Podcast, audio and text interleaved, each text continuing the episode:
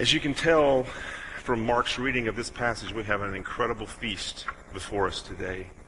Uh, a great panoramic view of God's dealing with the people of Israel. This happens to be the longest Old Testament recounting of the storyline of God's faithfulness to his people that we have. Uh, it's here in Nehemiah, in Nehemiah 9. I've entitled this message, um, borrowing from another brother, Faithless God, Faithful God and Faithless People. Faithful God, faithless people. Because we are so prone to sin, and because God is so rich in mercy, ongoing repentance should mark our lives, says one pastor. We are prone to sin. We are prone to wonder. And yet God continues to meet our wondering with his incredible mercy. And so as Christians, we live a life of repentance and faith. This is what we are and who we are. And as we look today at this passage, we're going to be like looking in a mirror.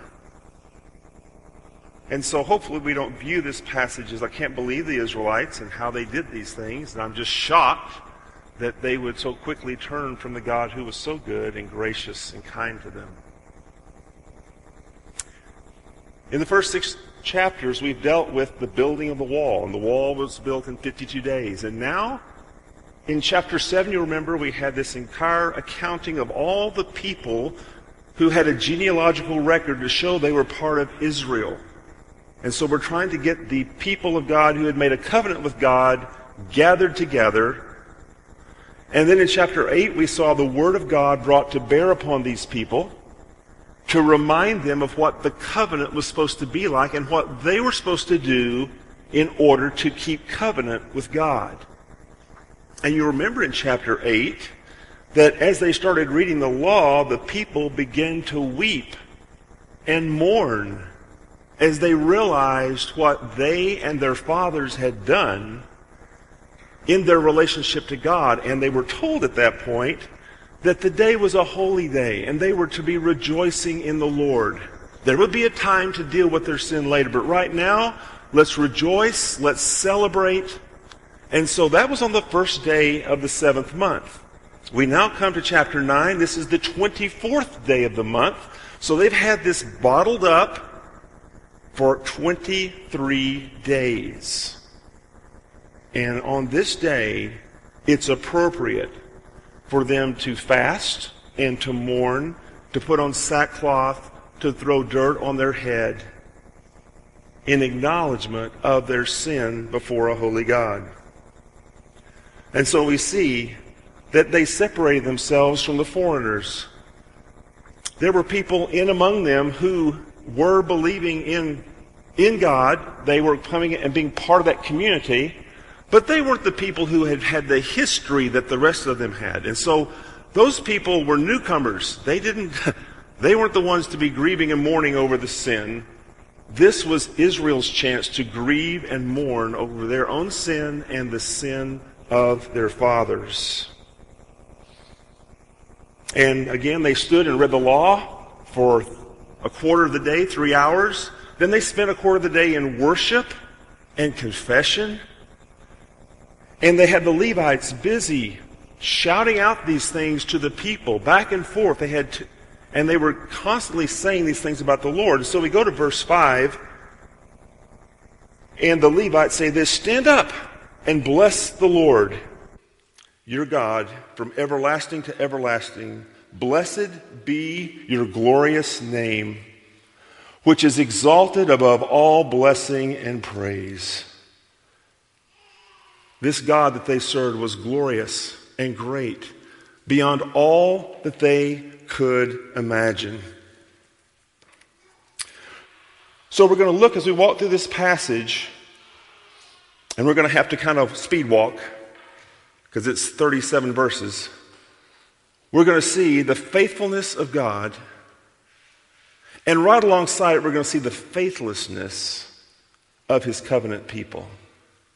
The faithfulness of God, the faithlessness of his covenant people. And as we read it, we're going to be shocked as we see how quickly they become faithless. But then we're going to realize that looks like somebody else I know. There's a familiar ring here.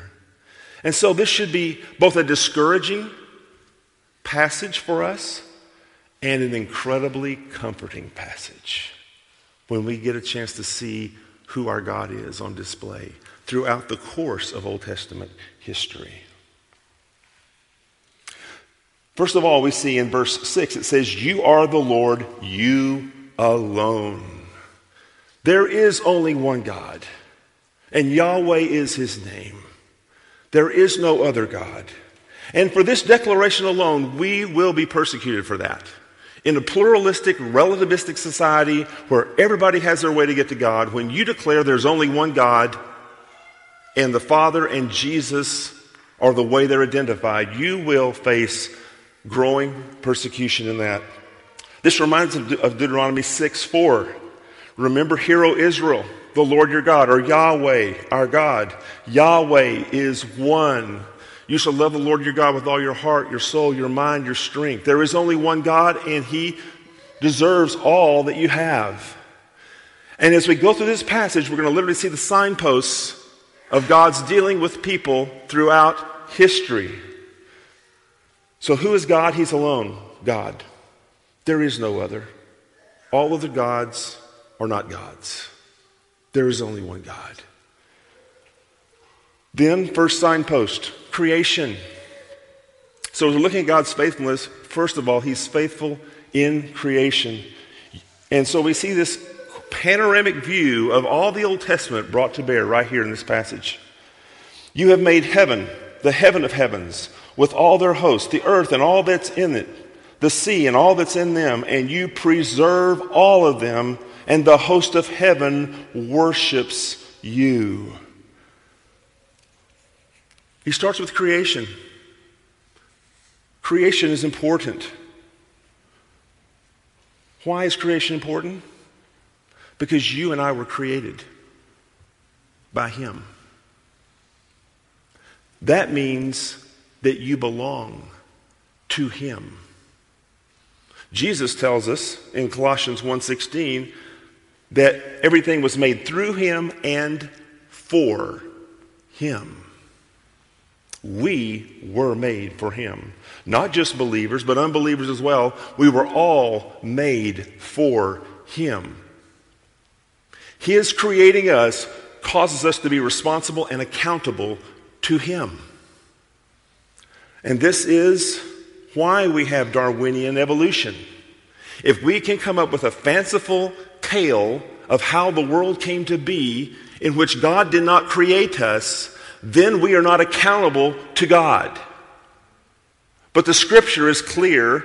We are accountable to God because He created the heavens and the earth, and He filled the seas and He filled the earth with everything in it. He made you in the image of God, and therefore you belong to Him. You belong to Him.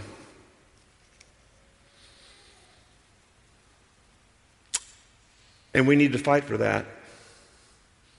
This is why creation's attacked, isn't it? If creation falls, then God's your responsibility to God falls. But the scripture is clear. The infallible word of God. Well, Genesis 1 through 9 is not accurate. Well, okay, here we are in Nehemiah. Is that not accurate as well? Because the creation account is all through the scriptures. So he starts with creation. And God made, as we talked about this morning with Mark, everything was made what? Good. It was a wonderful creation. And the pinnacle of his creation was he created man in his own image, that he might reflect the glory of God, that he might walk with God and have a relationship with God. Second mile marker, first creation, second, the Abrahamic covenant. Verse 7 You are the Lord, the God who chose Abram and brought him out of Ur of the Chaldeans and gave him the name Abraham. This is Genesis 12, where he chose Abraham to be a blessing to all the nations of the earth. He chose him.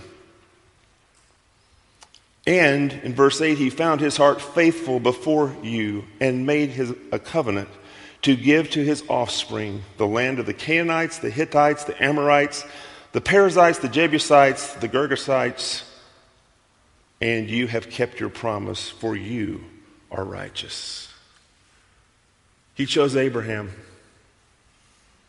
He chose to be merciful to Abraham. Abraham believed God, and it was credited to him as righteousness. He was the father of faith.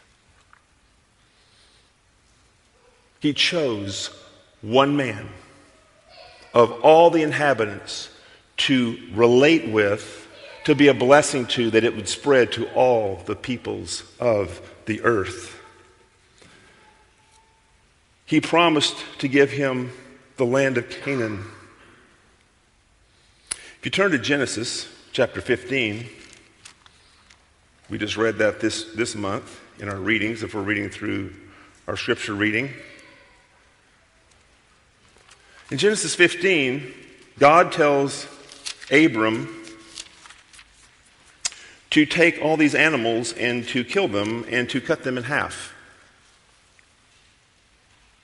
And he, he kills the animals, and some of them he can't even cut them in half. He just puts some on one side and some on the other. And there's this kind of this, this wall of dead animals on both sides. And there's going to be a covenant made between Abraham, Abram, and God. And so here's Abram, and it's getting dark, and he's fighting off the birds of prey that are trying to eat the meat. And the scripture says in verse 12, And as the sun was going down, a deep sleep fell on Abram. And behold, dreadful and great darkness fell upon him. And then the Lord said to Abram, again, he's talking to him while he's what? Asleep. Know for certain that your offspring will be sojourners in the land that is not theirs, and will be servants there, and they will be afflicted for 400 years. But I will bring judgment on the nation that they serve, and afterward they shall come out with great possessions. As for yourself, you shall go to your fathers in peace. You shall be buried in a good old age. And they shall come back here in the fourth generation, for the iniquity of the Amorites is not yet complete. When the sun had gone down and it was dark, Behold, a smoking firepot and a flaming torch passed between those pieces of dead animal. And on that day, the Lord made a covenant with Abram, saying, To your offspring I will give this land. So the covenant really only had one partner in it. They were both part of the covenant, but who made the commitment in the covenant? God did. Abraham was asleep. It wasn't Abraham, if you do this, this, this, this, and this, and this, and this, and this, and this, then I'm going to do this. The covenant was, I am going to do this. I'm going to give you the land. Why am I not giving you the land now? Because the time of the Amorites is not complete. Their sin had not reached the level to which God was going to judge it. So, but by the time they were in Egypt for 400 years in captivity, that would give the Amorites the time for their, their unrighteousness to reach a level in which God would judge them. Notice the Abrahamic covenant is a covenant in which God promises to be faithful without a response from Abraham. So here we have that the, the incredible promise to give his offspring all of this land. Why did that promise take place? Because Abraham was so good? No, because God was good. God was merciful. God was gracious. Next mile marker, the Exodus, verse 9. Just finding my way back over here.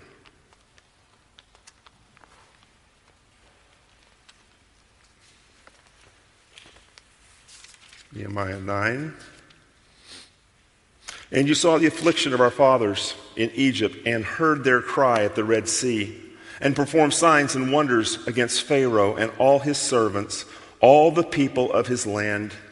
For you knew that they acted arrogantly against our fathers.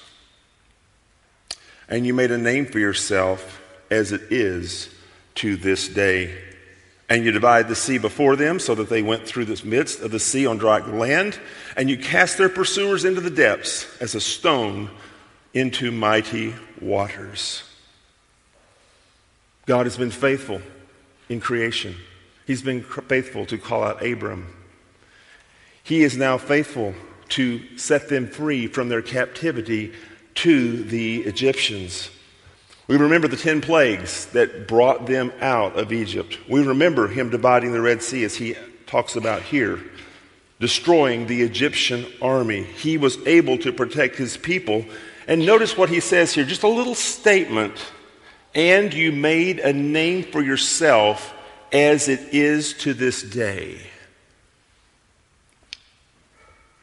Why did God, what was God's primary reason for rescuing his people from Egypt?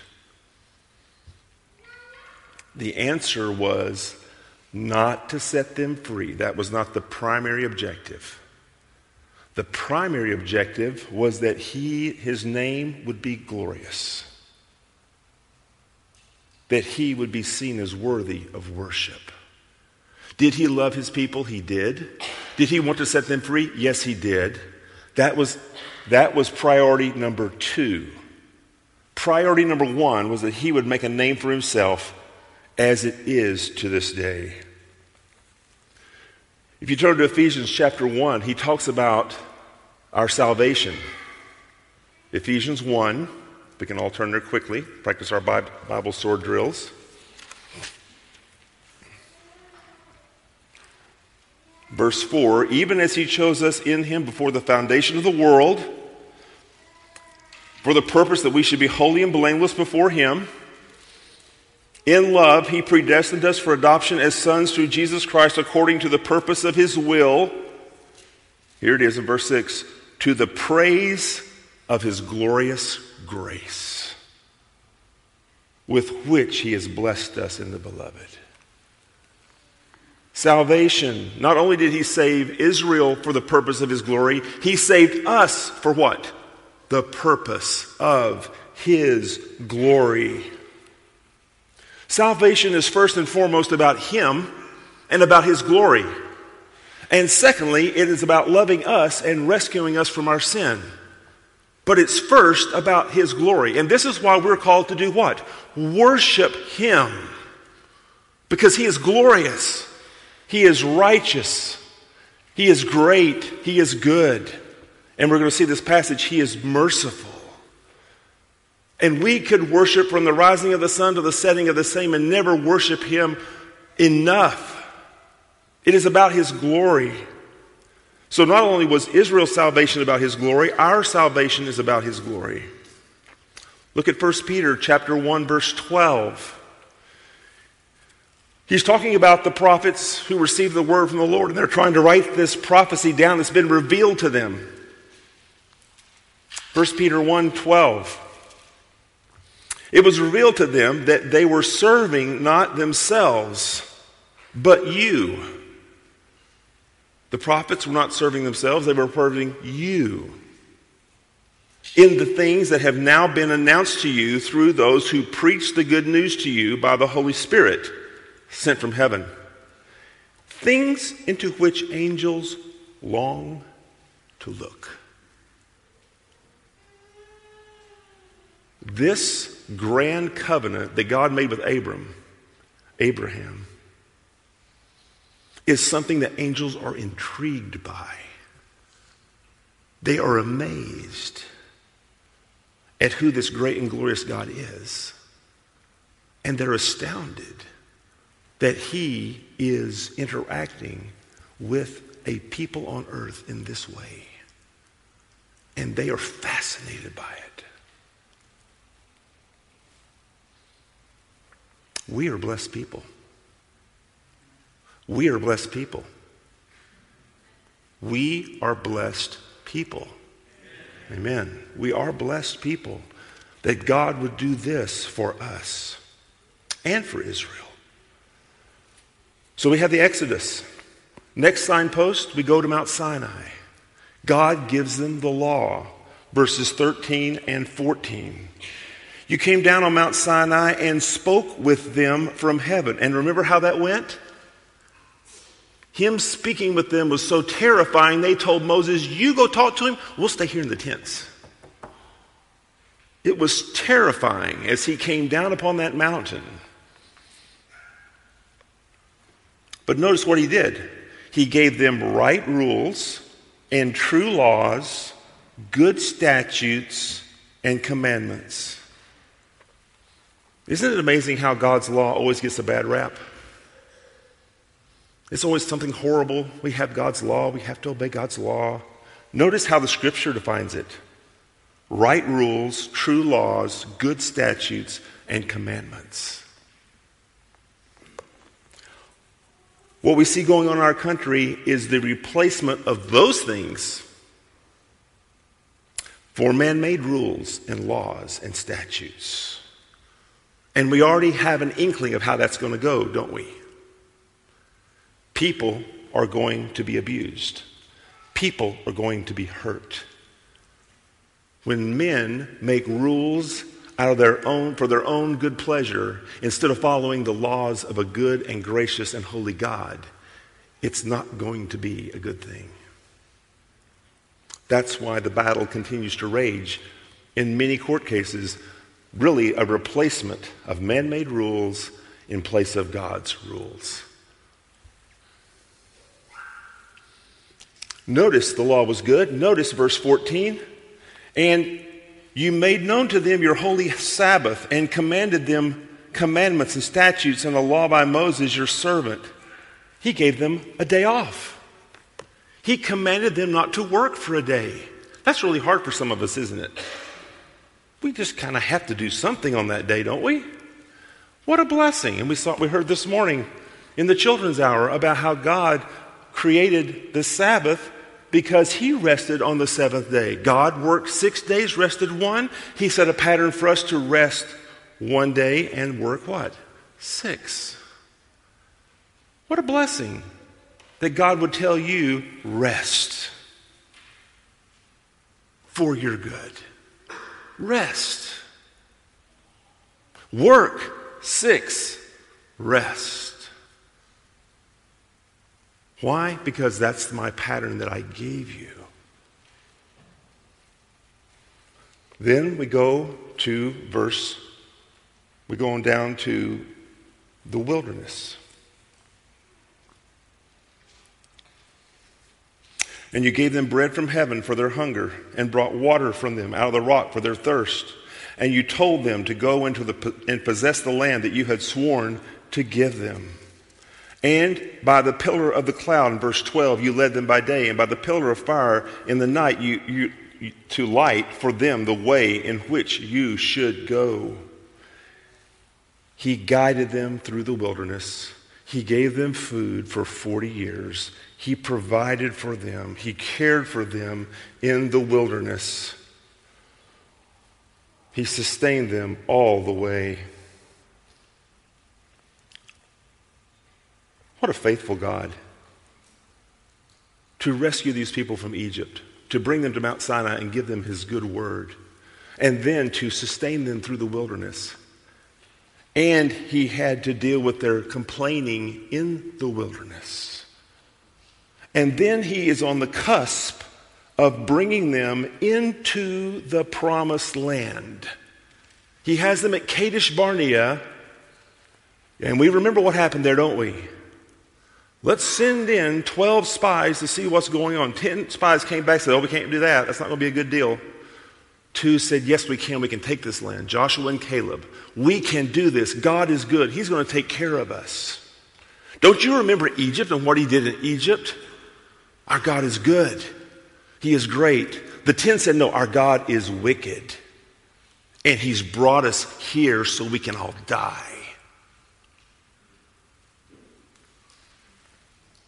Verse 16 But they and our fathers acted presumptuously and stiffened their neck and did not obey your commandments. They refused to obey and were not mindful of the wonders that you had performed among them, but they stiffened their neck and appointed a leader to return to their slavery in Egypt. Yes, they did. That's Numbers 14. They were going to go back to slavery in Egypt. How crazy was that?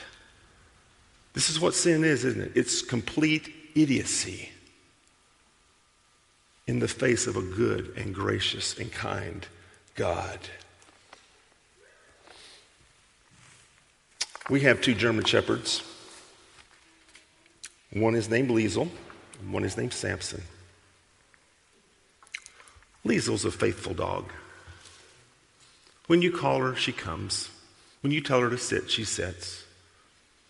When you tell her to lay down, she lays down. Samson, he is stiff necked. He is a stiff necked dog. He is a foolish dog. So the other morning, we have this little thing where we drive out of the, out of the, out of the gated uh, property. And Samson will run to the gate, and then instead of going outside the gate, he will run down the inside of the fence and try to beat us to the end as we're driving away. And he thinks he's so great because he always gets there just a little bit before us. And he looks at us as we drive by. So it's this great game that goes on. Now, when Samson, Samson will come to you a lot, but when Samson realizes he's free, no, he's not going to come to you. We have spent time trucking over the, over the Clark's property looking for Samson, finding Samson, trying to get Samson back. So the other day, Samson had found himself outside the gate. He followed somebody out and was outside the gate. He's free. He's free. He could go anywhere he wants, but he's outside the gate.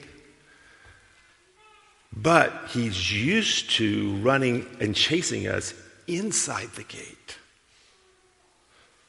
So we pop the gate open, and instead of him running away and going off into the neighborhood to wreak havoc, he runs inside the gate so he can beat us to the corner running inside the gate. He thinks he's so smart. And we close the gate, and he's inside. This is the Israelites, isn't it? We're getting ready to go into the promised land, the land of freedom that God's going to give us. But no, no, no. That's too scary. So we want to go back to Egypt. We want to go back to slavery. Samson is a foolish dog. He trades freedom to chase us inside the gate. For a lot of us, because of our habit patterns, we continue to be foolish, going back to those same things that enslave us. When in reality, we have been set free. So here we are. They're in the wilderness. They are going to go into the promised land, and they become stiff necked at going in.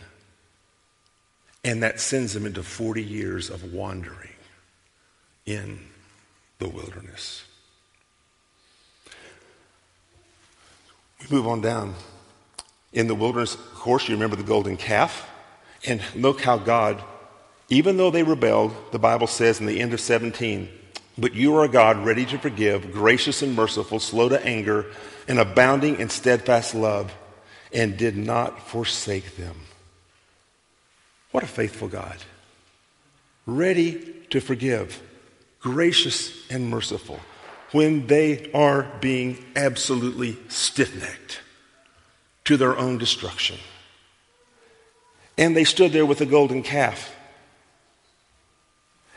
And they said, This is your God who brought you out of Egypt and had committed great blasphemies. Cows are stiff necked too, by the way. Isn't it interesting they're worshiping a calf? Appropriate. Very appropriate. There are stiff necked people worshiping a stiff necked animal. There we have it.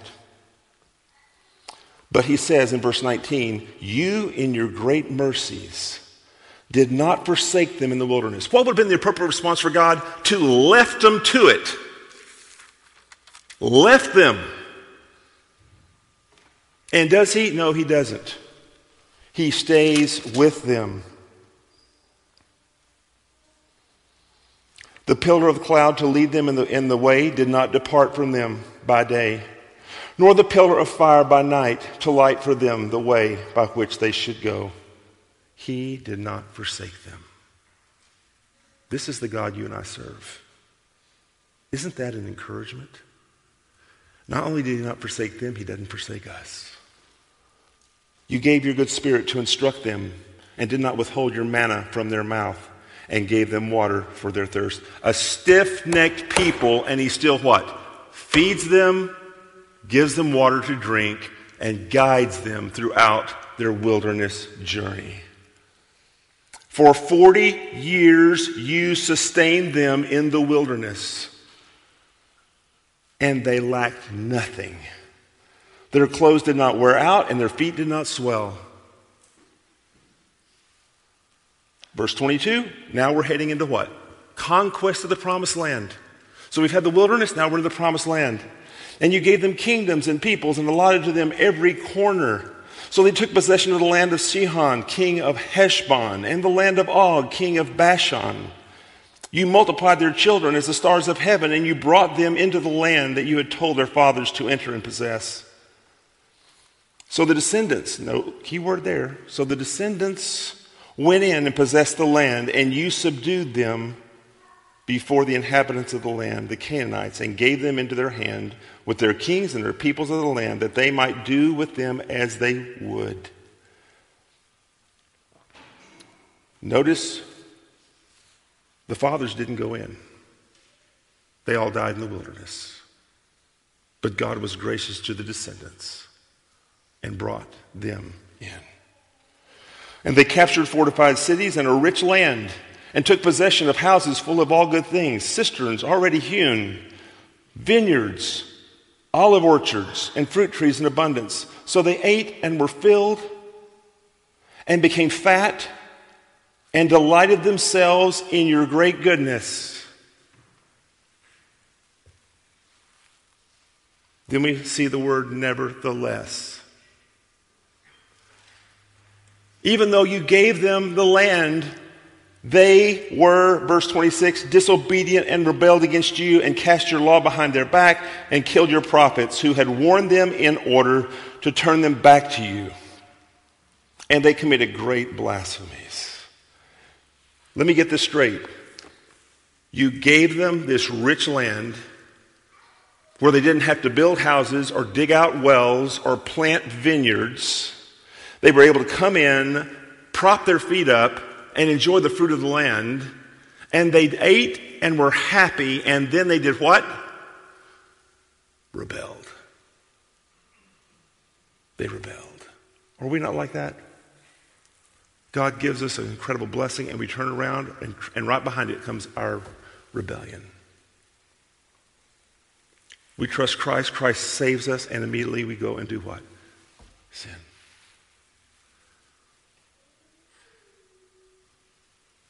These two portraits are pretty interesting, aren't they? I like God's portrait a whole lot better. Ours, eh, it's not looking too good. So here they are. They're in the land. Derek Kidner, an Old Testament scholar, said they lacked nothing, they lacked nothing, and they appreciated nothing. They lacked nothing and they appreciated nothing. Is that us? God has given us everything we need for life and godliness. Beyond what we can even imagine. I think that's why it's so good for us to go to third world countries. Just on the physical possession side of things, not to mention the spiritual blessings we have. We lack nothing, and yet we appreciate nothing. They did not appreciate anything. And because they didn't, they went off into rebellion again. So now we go from being the conquest of the land, the next mile marker now is the judges. So we've had wilderness, conquest of the new land, now we're dealing with the judges. Verses 27 and 28. Therefore, you gave them into the hands of their enemies who made them suffer. In the time of their suffering, they cried out to you, and you heard them from heaven. And according to your great mercies, here we see that again, you gave them saviors who saved them from the hand of their enemies. But after they had rest, they did evil again before you, and you abandoned them to the hand of their enemies, so that they had dominion over them. Yet when they turned and cried to you, you heard from heaven, and many times you delivered them according to your mercies. So, what's the pattern? God is good to his people. They become stiff necked and rebel. God then brings enemies against them. Then they cry out for mercy. Then God rescues them. Then they have a time of rest. God gives them something good. Then they turn around and they rebel again. This is what we see in Judges over and over and over again. They are a rebellious people, even though they are God's people. 29 and 30. Now we're getting into the time of the kings. And you warned them in order to turn them back to your law. Yet they acted presumptuously and did not obey your commandments, but sinned against your rules, which, if a person does them, he shall live by them. And they turned a stubborn shoulder and stiffened their neck and would not obey. How many of us have read through the Old Testament and the accounts of the kings? It is just a cycle, isn't it? You might have a good one here or there. Most of them are turning in rebellion against God. That's what they're doing. Even some of the great kings like Hezekiah in the end became, became proud, or Uzziah became proud and had God had to deal with them. Or their son was in rebellion. It's a constant cycle of rebellion and rebellion and rebellion, and God continues to be merciful and merciful and merciful and merciful and merciful. Many years you bore with them and warned them by your spirit through the prophets. Old Testament prophets, all the major and minor prophets are stories of just warning the people about what's going on. He's constantly warning them to turn back to God. And yet they would not give ear. Therefore, you gave them into the hand of the peoples of the lands. In other words, you gave them up to Assyria, you gave them up to Babylonia. So now we're in exile. We're off into exile because of our rebellion. Verse 31 is amazing. Nevertheless, in your great mercies, you did not make an end of them or forsake them, for you are a gracious and merciful God. What did they deserve? They deserved to be no more. And yet, in his mercifulness and graciousness, he sent them off into captivity. This constant cycle we see over and over again.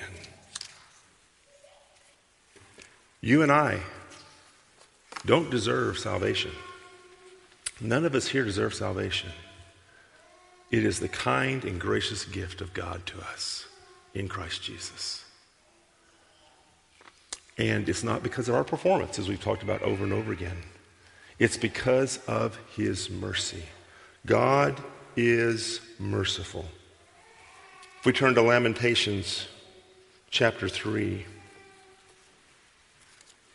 this is a great verse for us. The steadfast love, 3 verses 22, the steadfast love of the Lord never ceases.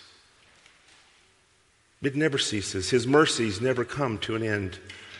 They are new every morning. Great is your faithfulness. Aren't you grateful for the steadfast love of God? Aren't you grateful that his mercies never come to an end? Remember when Peter talked to Jesus and said, Jesus, how many times should we forgive our neighbor? And Jesus said, 70 times 7. In other words, an endless amount. How could Jesus tell him to do that? because the Father had done that with Israel. And Jesus does that with us. When we sin, what is our first response? To try to do better or to run to the merciful one? May I encourage you, you're not going to be better unless you run to the merciful one. Run to the merciful one. He is the one who has all that we need. Remember Hebrews 4 14 through 16? Therefore, since we have a great high priest who's gone through the heavens, Jesus, the Son of God, let us hold firmly to the faith we profess, for we do not have a high priest who is unable to sympathize with our weaknesses. But we have one who's been tempted in every way, just as we are, yet without sin. Let us then approach the throne of grace with confidence so that we may receive mercy and find grace to help us in our time of need. The overarching theme of this chapter is the mercy of God to his people. If you take nothing else from the sermon today, God is merciful. He was merciful toward you in bringing you to Christ. And he will continue to be merciful toward you because you are in Christ. And so as you sin, and you will sin, and I will sin, and we do sin, run to the merciful one. And as you're with the merciful one and, and drawing from him, you now have the power to begin to obey the Lord God in a way that is a blessing. As we look at this passage, we see the faithful God and the faithless people. And this whole story is building to a point because the people here need him to be merciful again. They need one more time. We need some mercy. We need it again. We are your people. Look at verse 32 and following.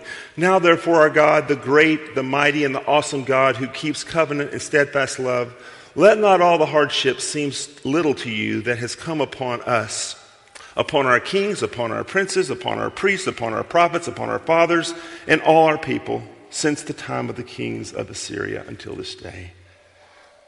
Yet you've been righteous in all that has come upon us, for you have dealt faithfully, and you have and we have acted wickedly.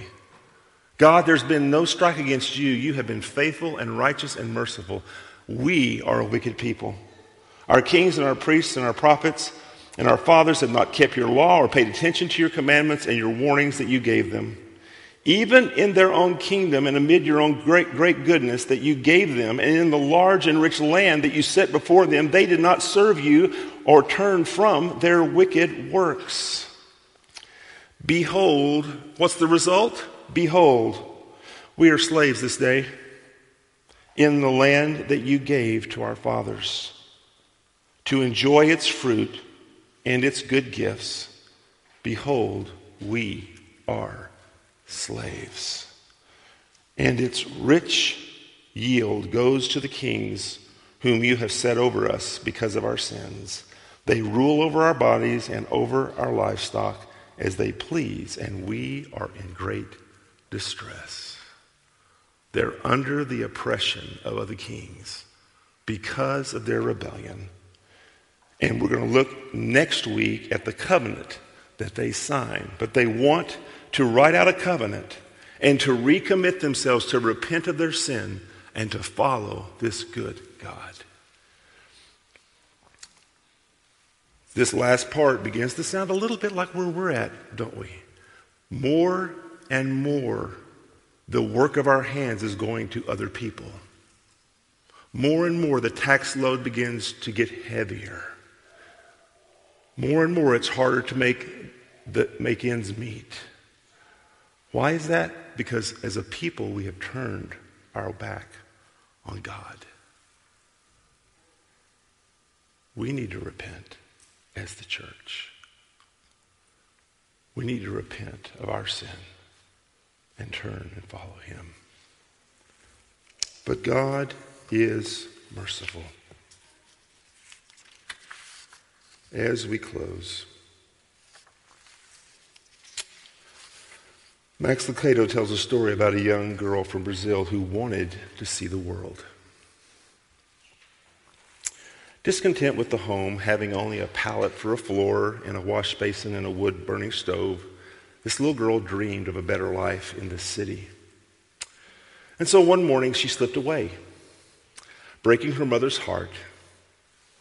Knowing what life on the streets would be like for her young, beautiful little daughter, Maria hurriedly packed to go find her. On her way to the bus stop, she entered a drugstore to get one last thing pictures. So she went into the photographic booth, closed the curtain, and she took as many pictures as she possibly could of herself. Then, armed with the pictures, she caught a bus into the city. Maria knew Christina, her daughter, had no way of earning money. She also knew that her daughter was too stubborn to give up. When pride meets hunger, a human will do things that, that were completely unthinkable. Knowing this, Maria began her search in bars, hotels, nightclubs, any place with a bad reputation. She went to them all. And at each place, she left her picture taped on the bathroom mirror or tacked to the hotel bulletin board, fastened to the corner of a phone booth. And on the back of each photo, she wrote a note. It wasn't long before both the money and the pictures ran out and Maria had to go home. The weary mother wept as the bus began its long journey back to her small village. It was a few weeks later that young Christina descended the hotel stairs. Her young face was tired.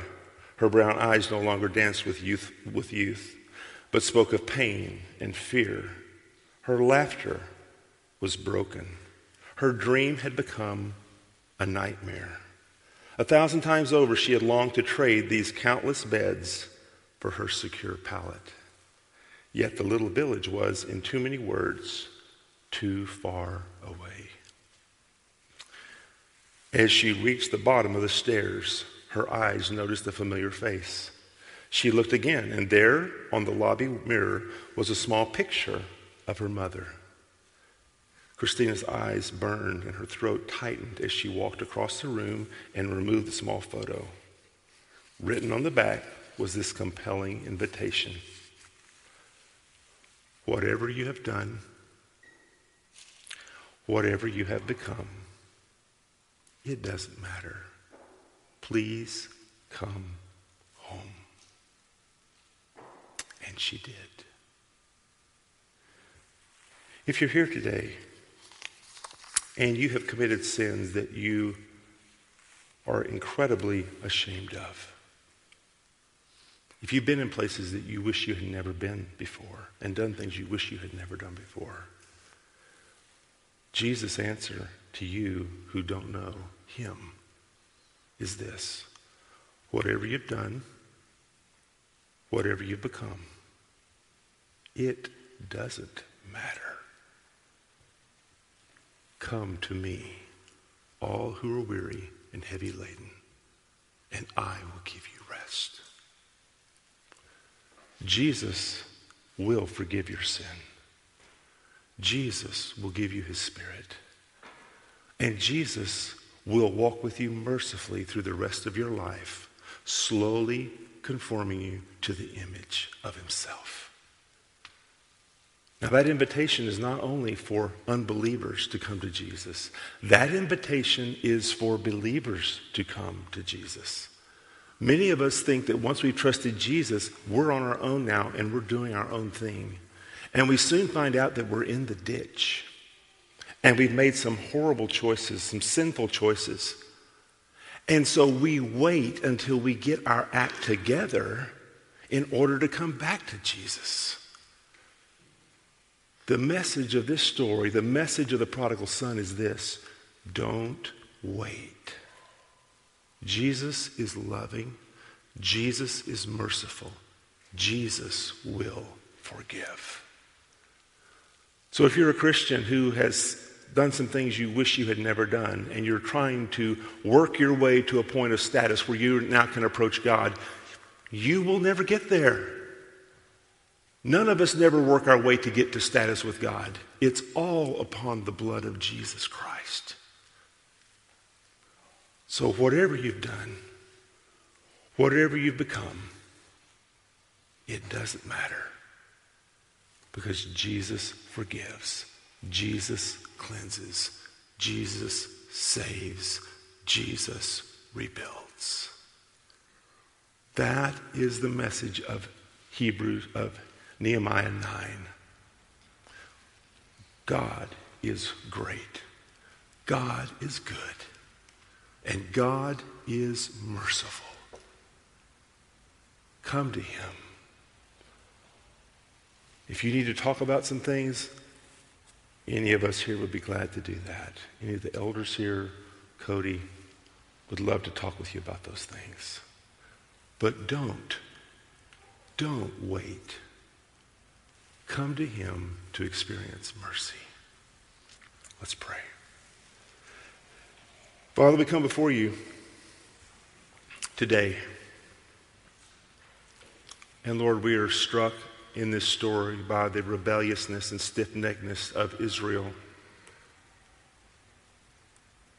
And Lord, we have to agree with the hymnist who said, prone to wonder, Lord, I feel it. Prone to leave the God I love. Father, we're grateful that the invitation to come is always there for believer, for unbeliever. And they and we will be met with mercy. Father, I pray that we would rejoice that your steadfast love never fails, that your mercies are new every morning. Father, they have to be new every morning because, Lord, we stretch your mercies. We slide off the path in word, attitude, motivation, deed. And yet you love us. For those who are in Christ Jesus, your steadfast love never fails. And your invitation is open to all who don't know you to come, take his yoke upon you, and learn. Father, may we believe more and more that you're a good and merciful God. May we walk by faith as we trust you to be good and merciful, you will grant us the power to live like Jesus. Father, we are grateful that you're our God. We are grateful that you're slow to anger and abounding in love. We're grateful that you've shown us mercy and Lord, we all here say, and you will continue to show us mercy as we walk by faith in you.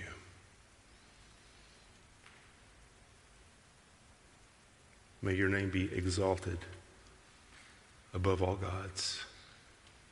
May your name be spread abroad.